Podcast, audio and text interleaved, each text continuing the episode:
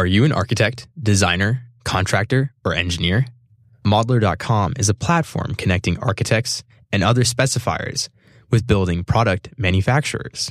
Modeler.com's engaged network of over 240,000 architects, designers, and construction professionals use Modeler.com's tools to discover, discuss, and specify products appropriate for building projects.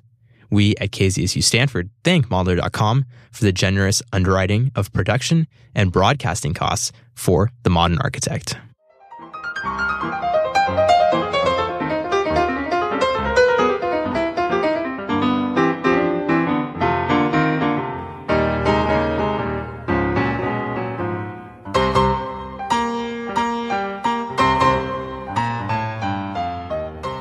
KZSU, Stanford University's FM radio station, broadcasting across the Bay Area on 90.1 FM and across the world at kzsu.org.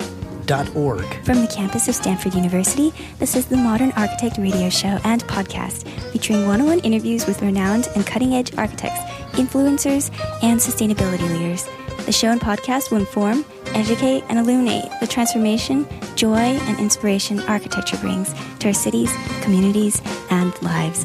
Hosted by architecture aficionado and principal of Accurate, Tom DiIorio. Thank you, Darlene. For our guest today, please welcome Charles M. Salter, professional engineer and president of Charles M. Salter and Associates Incorporated.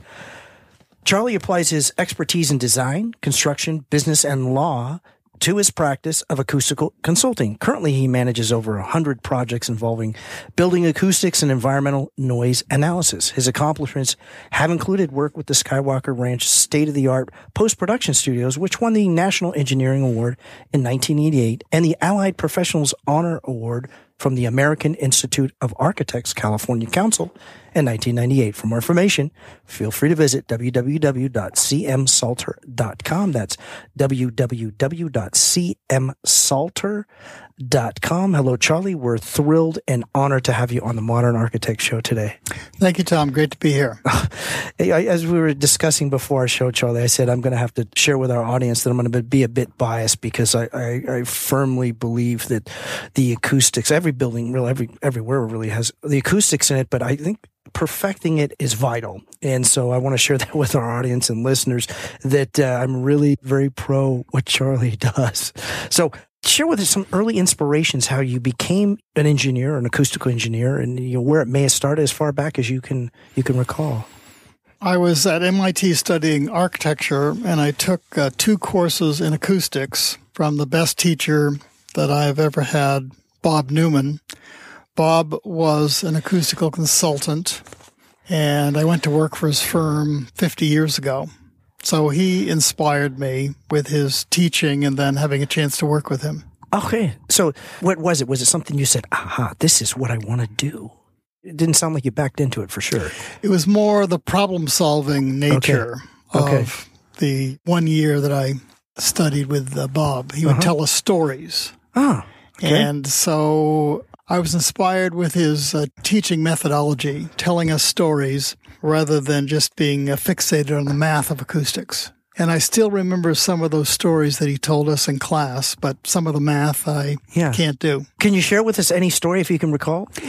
Well, he told the students about an experience he had with the sound of a large auditorium in Detroit, Michigan, and how awful the sound was. And here the intended purpose of the auditorium was to present audio, and it was too reverberant, and then he got hired to come in and fix it. So it was stories of that type, the problem-solving aspect that I was captivated by. Yeah. What, was there a methodology, a formula, or a process that he shared with you to determine a solution? Well, yes. During my education, I learned how to calculate reverberation time. I learned the standards for auditorium acoustics and other rooms of that type. And so what's interesting about acoustical design is that you have the objective standards, reverberation time, etc., but then you have the subjective qualities of a space where some musicians think the room is too reverberant and other musicians think the room is too dry. And so that is an interesting quality to embrace as an engineer. Yeah.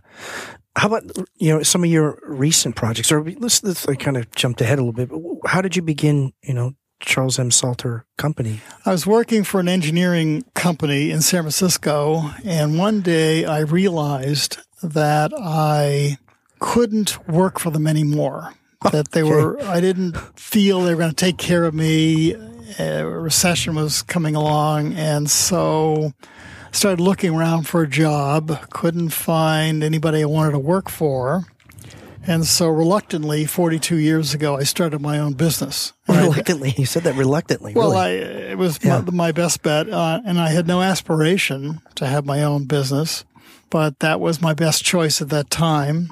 And so started the business, and it's worked out well. How did it feel when you first started, when you really realized that, you know what, I'm going to start your own firm?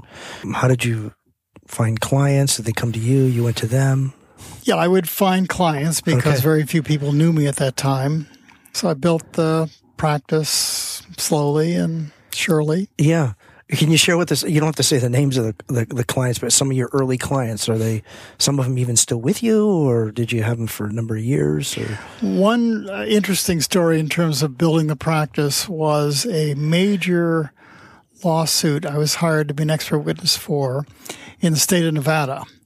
And I had done some work in Nevada, so these engineers knew me, and I had never been an expert witness before, but they hired me. And because of that, I hired Tony Nash. This was 41 years ago, and Tony is still with me now. And Tony is an expert in audio, and he had courtroom presentation experience. And he was the right man for the job to come help me. And he and I did the engineering work, the analysis, put together an audio-video presentation for the jury. Then we went to Nevada and made our presentation, and we won the case. And what was interesting about winning that case is that about a year and a half after we won the case, I talked to the opposing attorney. And the opposing attorney said to me, quote, "I knew I had lost the case when you had played that recording of the freeway noise that you were predicting, and you could hear bird chirping and children playing in the background." Oh, no. That's what the opposing attorney said to me. So that was the power of our educating the jury about acoustics. So that was a very important experience for us. It allowed me to hire Tony Nash, who at the time I hired him was a legend in the Bay Area for acoustics, and he's continued to be very important to our firm. Yeah. An architect, not a lot of architects aren't as focused on the acoustics. I call it, say, perfect acoustics. I don't know if that's a word yet, but I come up with it. Perfect acoustics. What do they need to understand in relation to building requirements today, 2018? Well, as I mentioned a few minutes ago, what architects need to understand, and also contractors have to understand, is that there are industry standards, and then there's the subjective aspect of acoustics. Mm-hmm. So if people complain about acoustics, and there's litigation or an argument over acoustics, if you meet the industry standards, even though it was not implicit as part of the design, then you obviously have a way of rationalize the quality of the space that people are living in or using. On the other hand, if you're below the industry standards, the room is more reverberant than is recommended, there's too much ventilation noise, the sound isolation is poor vis-a-vis the industry standards, then one can understand why people who are complaining would have a very good argument. And to the extent you don't meet industry standards, you could be judged as being negligent. Really? Negligent? Negligent. Because the AIA and other researchers in acoustics have promulgated these objective standards for, as they say, reverberation, sound isolation, background noise. The architect, contractor, engineer didn't meet those standards, and people are complaining. So that's what's important for architects and contractors to pay attention to on all of their projects.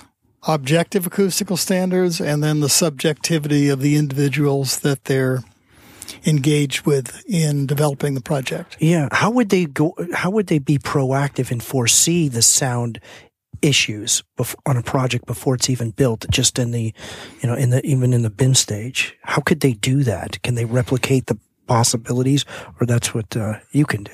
Yes, we can replicate what people would be hearing, but what's interesting in the course of design is that people may not trust their ears. They don't really want to judge on that basis. So you just say, well, we understand you have a loss of hearing, so therefore demonstrating what the space is going to sound like might not be the way that you want to make a decision.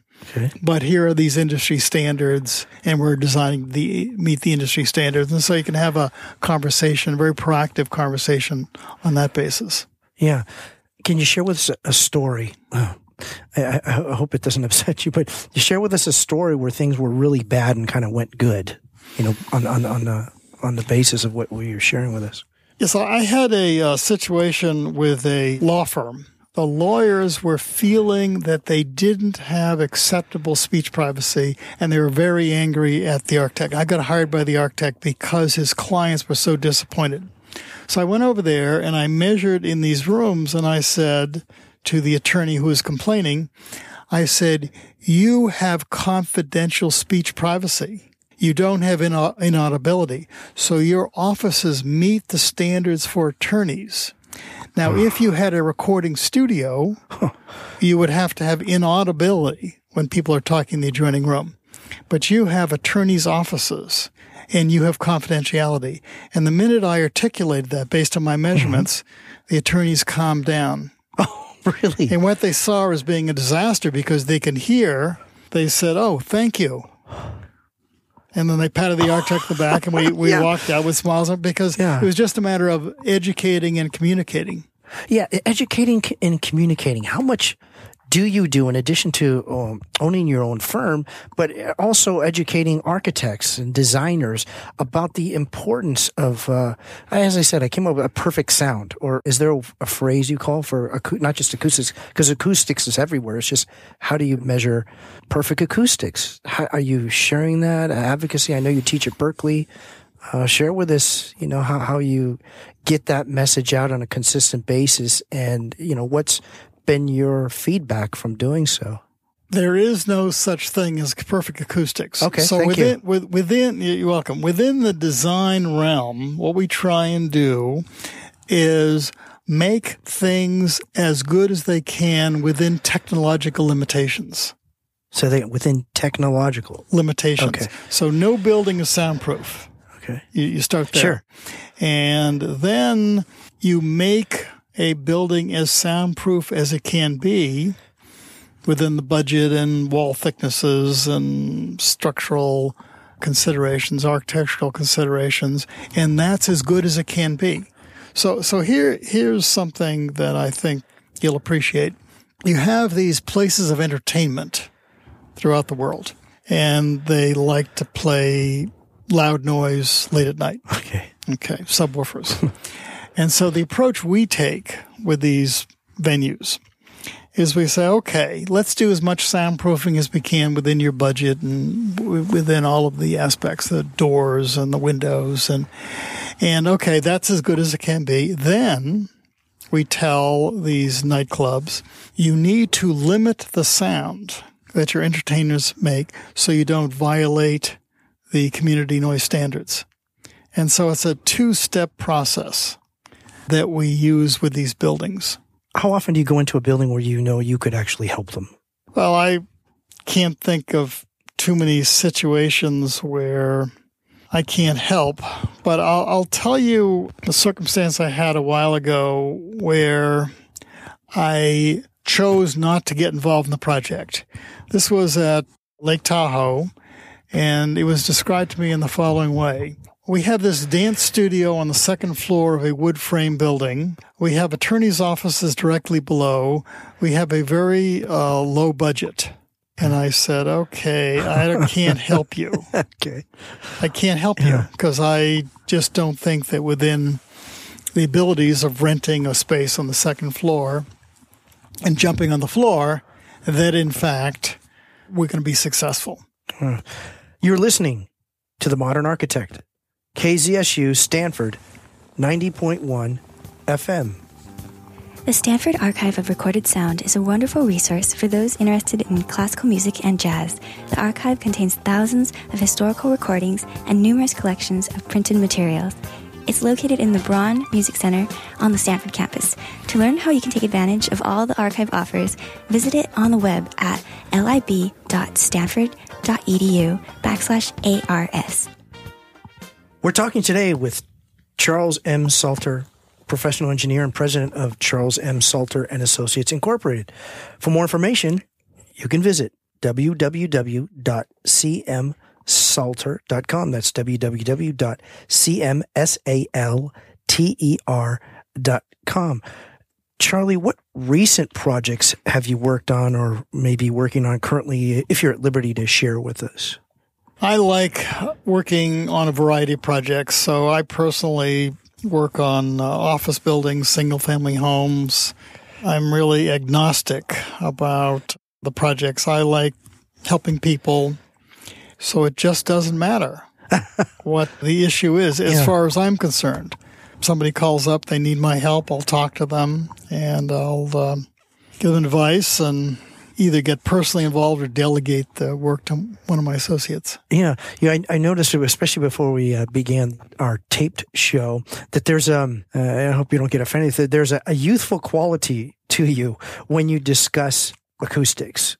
Is what is it? And obviously, it's a passion of yours. But if you can go beyond that and share with us, some stories as to how you felt when you knew you came into something and it was it either made you sick to your stomach or you just couldn't handle it. And then when you actually helped them, what the result was. Any story, whether single family home or office building or movie set.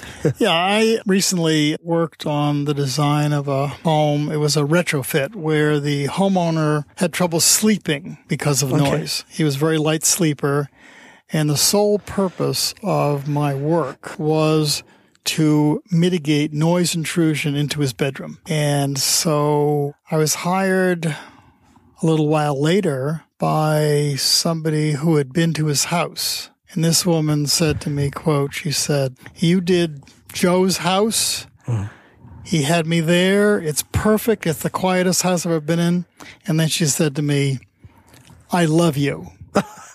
Really? Because she had hired me for her house. Yeah. And so that was pretty exciting. Not too many clients say that they love me. Yeah. She actually said it to me twice in the conversation. Oh, so, I would remember that. so that was... A recent experience where the work I did for one customer was appreciated by somebody who had been brought there. And my original client was so proud of the soundproofing work that he shared it with his friends. Yeah. The sound isolation of this single-family home to mitigate the problem of his not being able to sleep because of noise. Ellie, and on that mitigation, general contractor challenges, some of the ambiguous in respect to acoustics, needs, et cetera, or actually even the deficiency or ambivalence. Share with us, your experience and your thoughts on that. Well, I commiserate with a lot of general contractors who are attempting to bid a project. They review the drawings and specifications, and oftentimes there is a degree of ambiguity and lack of clarity in the contract documents, and they're voluminous. So how do you know what the intent is? Because things are relatively unclear in terms of perhaps the acoustical design. But clearly it behooves that general contractor and the subcontractors to gain clarity once they begin on the project. So at the end of the day, during the inspections and potentially post-construction acoustical testing, they end up executing the requirements in the drawing specifications accurately rather than there being a big argument over things not being done right. Yeah. Have any of them shared that they love you as well, or they express it? Never. Never. You've handled, I know you talked about legal case, and you handle a number of legal cases. In all those cases, do you see how it could have all been mitigated? Yes, that is something that is profoundly obvious in many of my cases, where had the acoustical engineer involved in the project or the architect done a better job of understanding the needs. And so after the building is built, there is an agreement. Yes, the design and the construction met the project requirements. So I'll give you an example. This here again was a very profound experience that I had. This was a well-known fellow who wanted to have the best recording studio outside of Hollywood. Mm. And he hired an acoustical engineer and architect, and he articulated his needs. And so they built the building, and there were a lot of complaints, and I got hired to be an expert witness on behalf of the owner. And so in talking to the owner's associates, they were explaining to me their disappointment in the soundproofing in a particular area.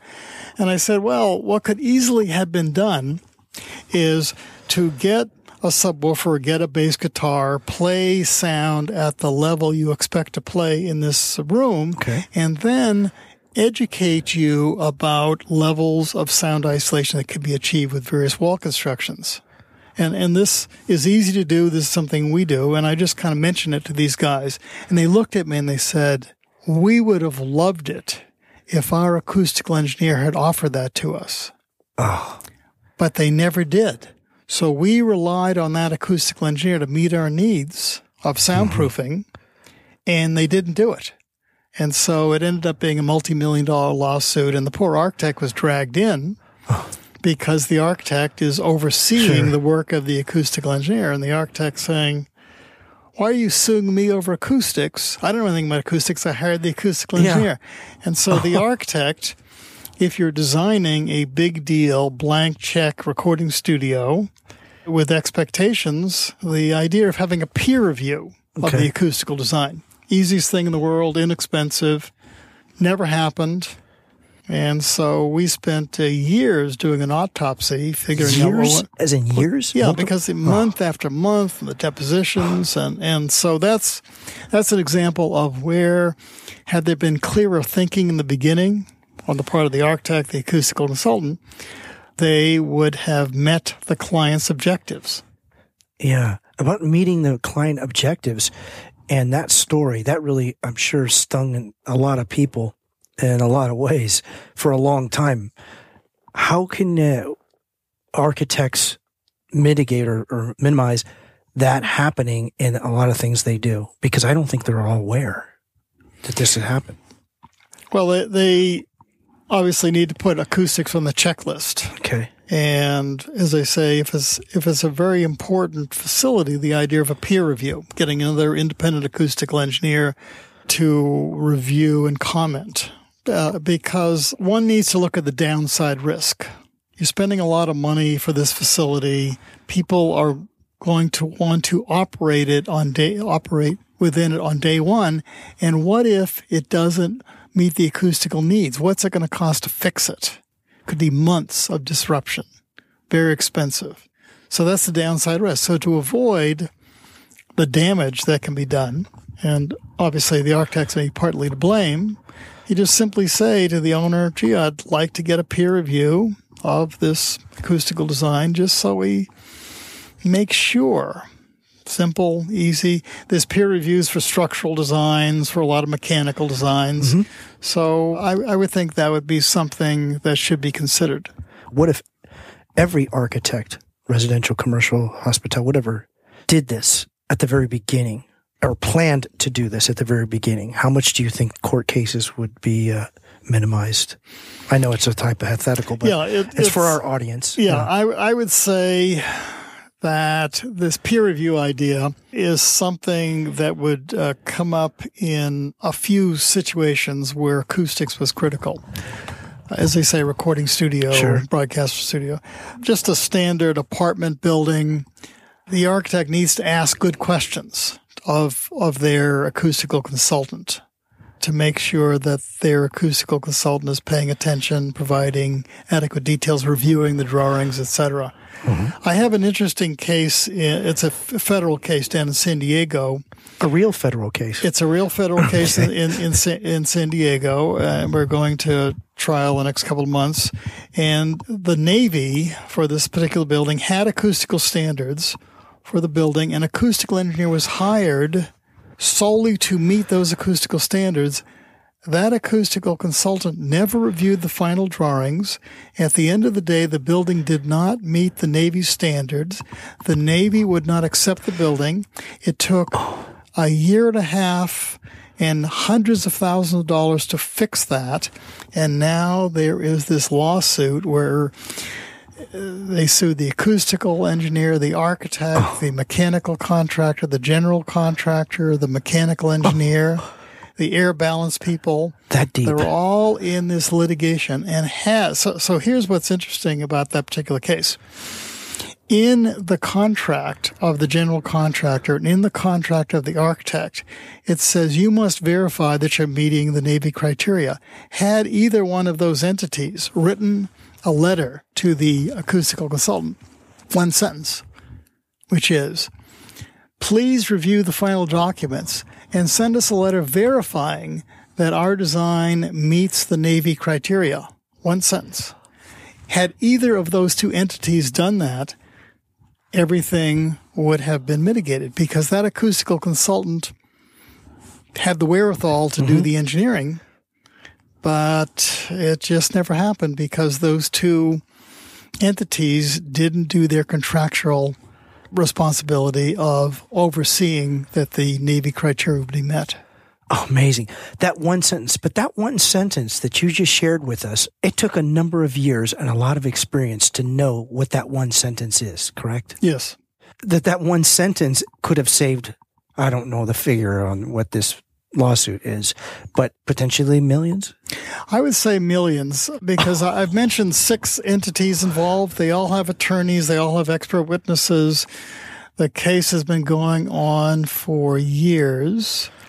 There are thousands of documents that everybody has to read associated with this one case. So I'm going to say millions. So multi-millions, years of anguish, not to mention all the problems that are associated with that anguish, with just that one. Now, I know it's one sentence, but there's a lot of knowledge and that's intel. That's just not information that you're able to share with them to say that would have stopped all this. Exactly. So again, I'm going to go back to what we talked at the beginning of our show is, what is the best way to mitigate that again before this all potentially goes there? Is it to hire an acoustic engineer at the beginning and just know that's just part of our package? That's just what we do, whether you're building a closet or you have a sound studio. If an architect does one building type and the architect has perfected that one building type, could be offices, single-family homes, multifamily housing, and he's working with similar clients in each project, then after a while they know what's needed acoustically. But the minute that architect works in an alien building type, then getting acoustical advice for this new building type would be warranted. Excellent. This is The Modern Architect on KZSU, Stanford 90.1 FM.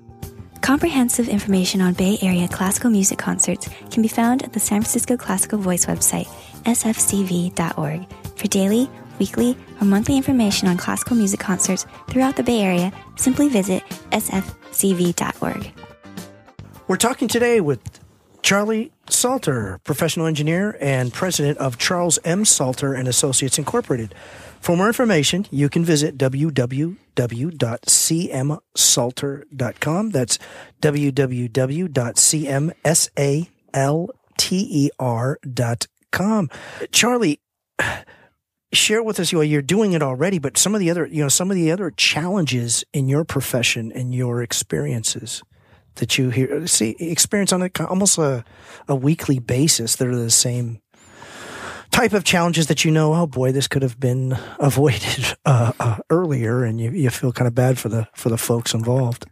Well, in our design work, there are successes and disappointments, as with all designers. So we're part of the team, and when we're involved in a good project, the architect and mechanical engineer, structural, electrical, contractor, subcontractor, they're all listening to each other, and they have their heart in the right place and they're trying to do a really good job within, as I said, the budget and the needs of the project.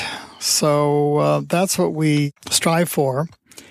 And many of our clients have been working with for decades. And so you just build up a comfort with each other.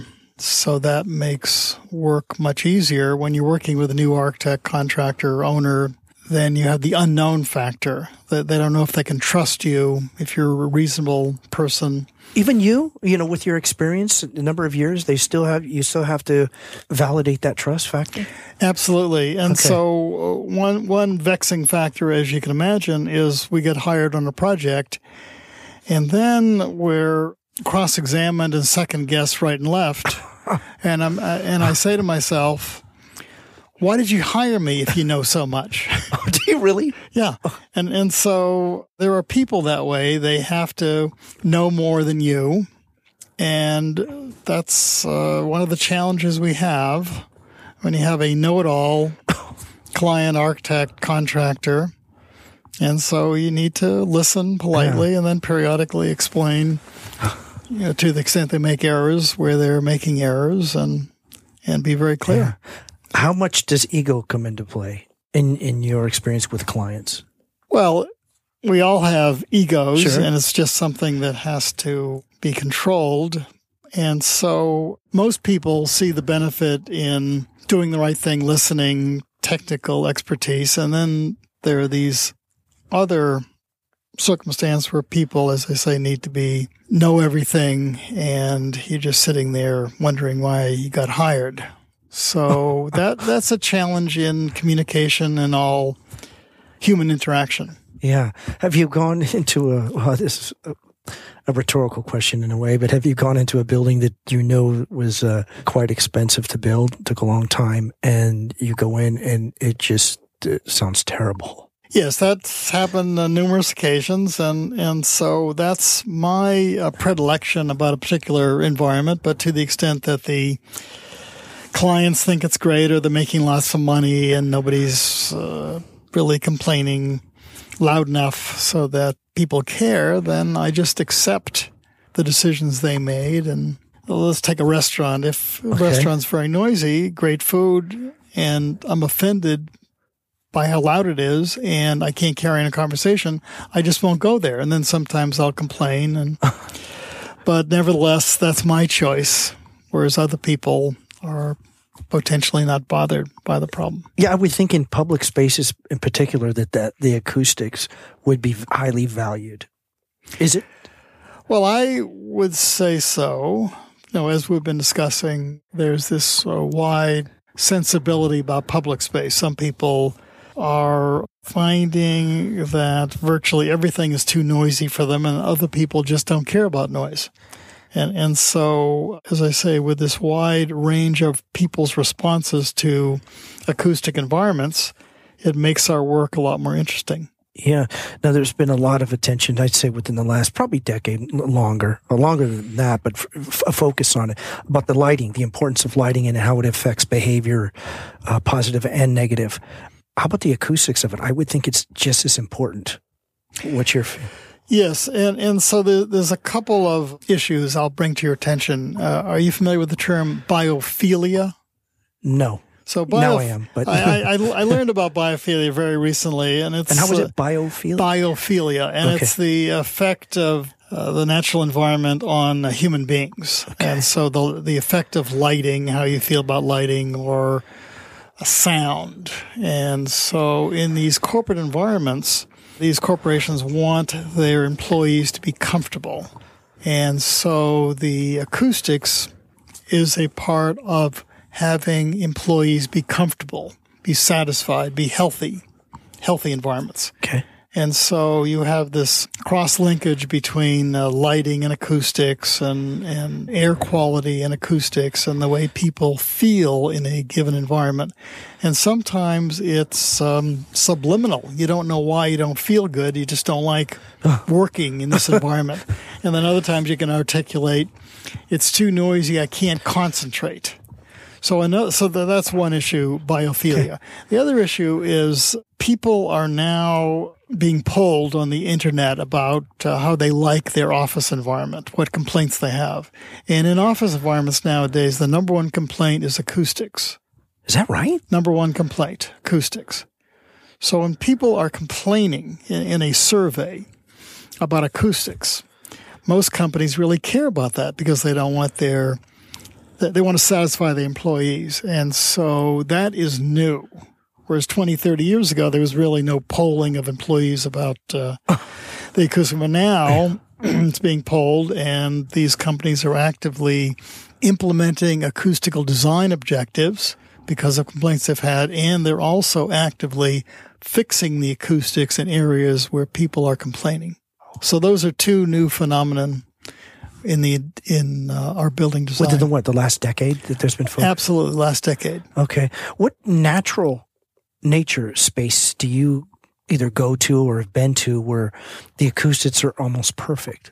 Other than you can say all of nature, yes, but in particular, a space where if you can replicate that space that's in nature, in the built environment, where or what area would you use or refer to, if you can recall or care to?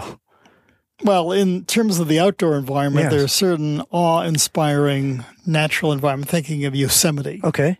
Or the Grand Canyon, just the sound quality in these outdoor environments, the silence, or being near the ocean. I grew up in Boston, and there's something about hearing the noise of waves, either East Coast, West Coast, around the world.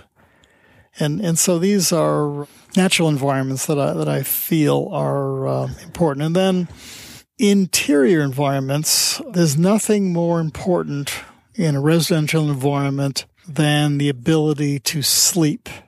Okay. And so if your bedroom is noisy, you're disturbed, you hear every car pass by, your neighbors are making noise, you can't sleep, it's going to adversely affect your health as compared to other issues you might have in your home. And so my bedroom happens to be very quiet, and I'm very thankful for that acoustic environment because every day... Did you create that, or was it that way? It just happened, and my wife and I sought out a home that was in a quiet environment. So a lot of the homes we were taken to when we were looking around to buy a house, they were just too noisy, and we just said no. And eventually we got the broker to realize it needs to be... Oh, yeah, how did that work with the broker? Say, this is the silent... Quiet, yeah. Okay. And so when we found our house, we talked on the phone to the people selling a house, and we talked about quietness, and their attitude was, this is a very quiet house. We're next to or at the end of a road. And I said, okay, we want to see this house. Okay. And we drove in, we looked at it, and we said, this is it, before we even walked into the house. And part of it was, it was quiet. Before you even looked at the house? We drove in, we looked at the house, but the environment, in part the acoustics and the aesthetics, was ideal before we walked into the house. That's interesting because it leads to, I said I was going to say something that doesn't sound relevant to our show, but it, in a way it does to what you just shared with us is, you know, sometimes there's talk of what is in an afterlife, whatever your religious belief system is. But what if it is sound? Like that is the gift of an afterlife is sound, and the sound it will connect to, you know, your essence of your soul. What's your thought on that? That's something I've never thought of. The afterlife. I knew it was going to be one for the show that's going to make this show turn a little bit. But. Yeah, I don't have any comment. I haven't thought about that, but I will think of it. Okay, I will think about it now that you've posed the question. Yeah, well, that also I'm exposing with how the value I feel that sound is to almost every environment, and we obviously talk with the nature and the sound of that. Also, the outdoor. You know, you shared with us a project that you did. I believe I remember. The city, Southern California, where you have a photo of an outdoors. Yes. And I would think just walking by, like, well, what does that have to do with what you do? Share with us how you impacted and improved that outdoor environment. Well, the project I showed you was in Carlsbad, California, and it was an elderly housing complex. And the photograph on the wall is a It's a beautifully designed complex, Steinberg group from San Jose. And we got involved because the city had a very strict property line noise limit for mechanical noise. So we had to go down there, measure the ambient noise, and then review all the air conditioning equipment and write a letter to the city verifying that the design would meet their standards. So these modern projects they were involved in, there are more and more city and state federal requirements for noise that were not in existence when I started my career 50 years ago. Really? So what was it are you seeing or experiencing more of this? Yes. Now, one interesting transition in our society was the advent of jet aircraft. Okay. And they started flying many jets out of various airports around the world, and people living near these airports started complaining about noise. So this was over 40 years ago. That triggered the requirement for environmental noise analysis. Oh. So rather than having a surprise and all of these people impacted, yeah, it needs to be studied and evaluated, particularly in the state of California. Yeah. But there are federal requirements and then requirements throughout the states because of noise impact, new technologies, et cetera. How about now is noise and noise impact, is the federal government in your experience proactive in addressing that, or is it like it sounds like reactive and the people complain enough and are threatening, maybe even threaten lawsuits, then they go ahead and say, okay, how do we adjust for this or make this better? Well, the federal government promulgated national standards almost 50 years ago, and that's set the scene. Yeah, okay. This is The Modern Architect, KZSU 90.1. FM Stanford. We're talking today with Charles M. Salter, professional engineer and president of Charles M. Salter and Associates Incorporated. For more information, you can visit www.cmsalter.com. That's cmsalter.com. Charlie, what mindset in your experience is needed to help architecture firms kind of move up to the 21st century with acoustics or relative to acoustics and the importance of it? I would say most architects acknowledge the importance of it. Okay. So it's just a matter of them being a little more comprehensive in their thinking about acoustics, because designing in the built environment nowadays is overwhelming with all the variables that are required to pay attention to. So it's easy to not appreciate all of the nuances of acoustics. And I mentioned in Carlsbad the property line mechanical noise. Mm-hmm. That's so easy for an architect to overlook. Sure. And yet it's a code requirement for the city, and it would be embarrassing for the architect if, in fact, there were complaints and they violated that code. So just appreciating more of the acoustical considerations as a part of their building. In my opinion, it would actually enhance their work. What's your thought on that? Yes. Okay. Yes, because there's going to be more satisfaction on the part of the client as compared to, gee, you did these 99 things right, but this 1%, you picked loud exhaust fans in the bathroom, and you need to fix it because I'm paying all this money. Yeah. Yeah. And so all of a sudden, this very small thing ended up being a blight, had to be a retrofit, embarrassing, and it's relatively trivial, yet the owner was upset with the architect. Yeah, especially at the end of it all. Charles, do you have any quotes or any people, obviously people that inspire you, not just as a profession, but even personally, that any particular quote that you kind of not live by, but kind of goes through your head or you recall from past, present, or even right now, any in particular? Well, I don't have any quotes per se, but I mentioned a couple of my favorite ways of seeing our work, and that is the subjective aspect of acoustics separated from the objective aspect of acoustics. So I think that's important to be thoughtful about. And then the term downside risk, to be paying attention to the downside risk. So I'll give you a specific example. An architect designed a multifamily housing project, and there were 100 party walls between the condominiums on this project. And the architect, in the design of that party wall, made an error. So you had 100 party walls being built negligently. Oh. And so the architect was sued, and I get involved. And the architect said, Charlie, I made this mistake. How could you have helped me? I said, had you sent me your design, I could have looked at it, told you the error you made, I would have charged you nothing. So that's a specific example of you're doing something 100 times. What if it's not detailed correctly? Gee, I should take 5 minutes out of my busy day to check in with Charlie or somebody else to make sure that my design is correct. Oh, yeah. So the term, not really quote, the downside risk. Okay. Be constantly thinking about that. Yeah.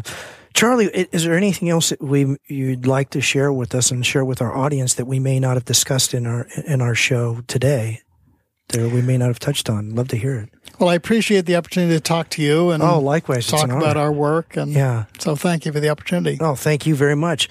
Very much. We were terrific. It's a terrific show. It's been an honor, Charlie, to having you. Thank you. I really appreciate it. I hope you consider coming on soon in the near future.